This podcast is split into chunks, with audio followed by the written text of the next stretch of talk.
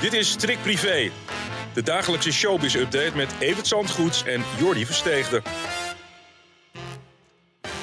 Privé Day, er ligt weer een kakelverse editie in de winkel. En ik geloof dat ik het je wel eens vaker heb gevraagd. Maar ben je dan nog extra zenuwachtig op zo'n dag dat een nieuw blad in de winkel ligt? Na, na duizend covers niet meer zo heel veel, nee, nee. nee.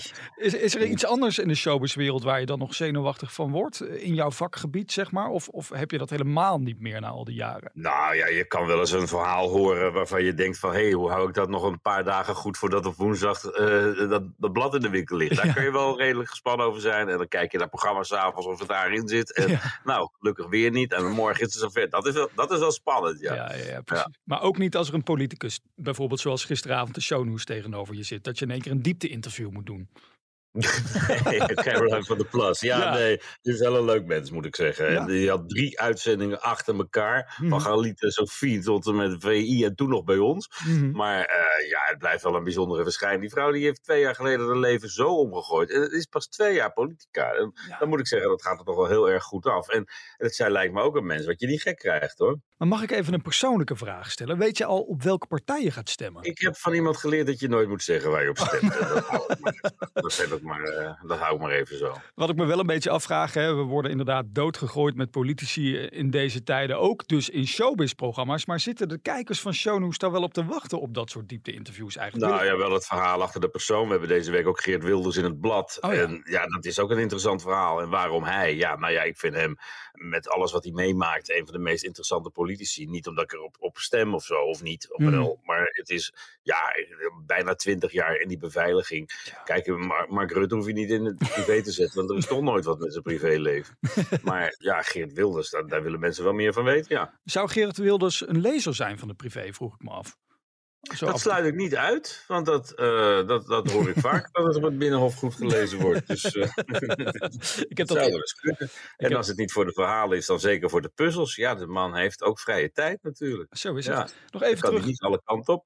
Gisteren bij Shownews zat je ook aan tafel met Mart Hoogkamer. Het was een drukke bedoeling daar. Wat een sympathieke gozer is dat trouwens. Ongelooflijk. Hij ja. wou heel graag een keer roepen Nederland is weer bij. Dat heeft hij dan ook gedaan aan het einde van de uitzending. Ja. En dan zat hij zich helemaal op te verheugen om dat een keer te mogen roepen. We hadden het ook nog even over Bacardi, of hij daar ooit wat van gehoord had. Oh. Nou, dat viel nogal tegen. Ik ging ervan uit dat hij een Villa Spanje gekregen had van die uh, drankhandel. Uh, ja. Maar dat is helemaal niet. Na 30 miljoen streams liet ze een keer van zich horen. Zo. En toen zeiden ze dat ze wel een paar flessen wilden komen langsbrengen. Een paar flessen. nou ja zeg. Man die heeft echt, al loopt al twee jaar reclame voor de, te maken voor dat merk wat ze op, op die manier zelf die kunnen. Nou. En dat is dan je dank. Ik vond het wat karig. Maar de zaken gaan goed, hè? Want hij is zijn eigen huis aan het laten bouwen of verbouwen. Die jongen is hartstikke ja, jong. die gozer is zo jong, maar ja, ja zo getalenteerd en, en zo ontzettend aardig. Ik, ik kan alleen maar hopen dat hij zo blijft. En hij heeft dus een Edison gewonnen hè, deze week. Voor de tweede keer, ja. Belangrijke muziekprijs. Ja.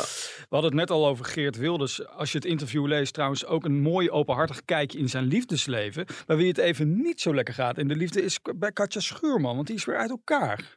Ja, dat geeft ze nu eigenlijk voor het eerst toe. Vorige week zou ze al reageren. Toen zei ze op het laatste moment, nou ik ga er toch niks over zeggen. En inmiddels geeft ze het toe. En Oh. uh, ja, dat is natuurlijk wel een teleurstelling. Niet alleen voor haar, maar ook voor uh, Sylvie. Mhm. In dezelfde omstandigheden zo'n beetje. Die denkt ook iedere keer de ware gevonden te hebben. En dan grijpt ze toch weer mis. Dus Ja. ja, we hebben wat parallellen getrokken. En van allebei het verhaal hoe het er nu voor staat. Ik ben wel benieuwd hoe het met de billen van Katja Schuurman gaat. En dan zul je denken... De billen van Katja Schuurman. Ja, nou ja, kijk, zij heeft wel eens gezegd toen het uitging met Freek, hè, daar was ze eh, een tijdje mee getrouwd. Toen had ze in één keer heel veel last van haar billen, want daar zat onverwerkt liefdesverdriet, zei ze in een podcast. Dus ik ben heel benieuwd of er nu weer onverwerkt liefdesverdriet in haar billetjes zit. Ja, dat zijn we nou net vergeten te vragen. Dus.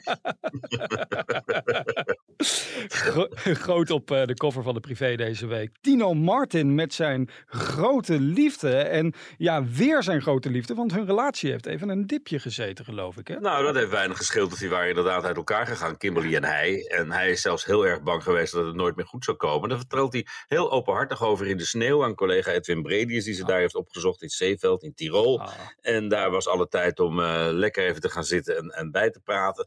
En de fans van Tino, die komen alles over hun idool te horen.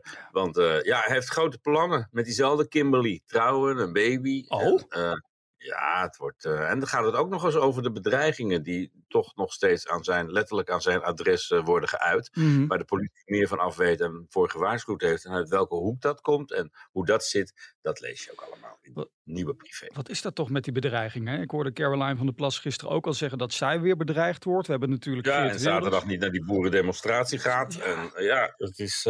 Wat een tijden, wat een het tijden. heerst. Ja. Ja. Nou, Tino Martin gaat dus binnenkort grote plannen aankondigen op muziekgebied. Misschien gaat hij nog wel iets groters doen dan de Ziggo Dome. Wat gisteren ook weer aangekondigd is, en dat is toch wel opvallend, is dat er toch een nieuwe reeks van Holland Sint Hazes komt. Hoe kan dat nou? Want deze editie is niet eens uitverkocht. Nee, maar ja, als je IJzeren Heinig doorgaat, het is natuurlijk wel een merk geworden. En Ja. er zijn altijd mensen die zullen blijven komen, zelfs naar de 40ste editie. Mhm. Maar uh, ja, Rachel die, die grijpt het moment. Het is echt een oude truc om tijdens de concerttour de, de, die van volgend jaar te verkopen. Hè? Ja. In de roes van, oh wat een heerlijke avond, kopen mensen bijna automatisch weer kaarten voor volgend jaar. Ja. Dus dat moment pakt ze. En uh, ja, het is aangekondigd. En wie er dan weer meedoen, dat zien we tegen die tijd met wie ze wel goed is. En, uh, Ik geloof niet dat we op Ro Roxanne Hazes hoeven te rekenen tijdens Holland Sint Hazes, toch? Nou, er kan een hoop veranderen in een jaar. En laten we het ook hopen voor die hele familie. Maar nee, ik geloof dat zij op eigen benen verder uh, wil gaan. Tot slot uh, zag ik zojuist nog een opmerkelijk bericht voorbij komen over Ivonie. Die schijnt een beetje last te hebben van sterallures, uh, heb ik begrepen. Hoe zit dat? Nou ja, we hoorden een tijd geleden al dat hij te gast was in een radioprogramma waar natuurlijk ook zo'n webcam op, gericht, op de tafel gericht is. En Ja. die webcam moest uit terwijl hij er zat. Dat zal met zijn achterhoofd te maken hebben, want dat is maar zelden in beeld. En daar is uh, Ivo net als ik nogal uh, dun behaard. Oh. Ja, laat ik dat er maar bij zeggen. zie- ja. En uh, nu ging het erom dat hij aan tafel zat met tijd voor Max, maar dan wel de hele tafel voor zichzelf wilde. En, Nou. en niet de schrijver van een boek erbij die een boek geschreven heeft over het opvoeden van kinderen. Want dan zou Ivo waarschijnlijk ook naar het opvoeden van zijn kinderen gevraagd worden. Mhm. En hij geeft eerlijk toe in een ander interview dat hij daar niet heel veel tijd aan besteed heeft. Oh. En uh, dat wou hij kennelijk voorkomen. Dus ja, de, Ivo heeft wat noten op zijn zang voordat hij gaat zitten. Heb je het ergens. boek al gelezen, After Party? Want hij vertelt allerlei verhalen over achter de schermen natuurlijk.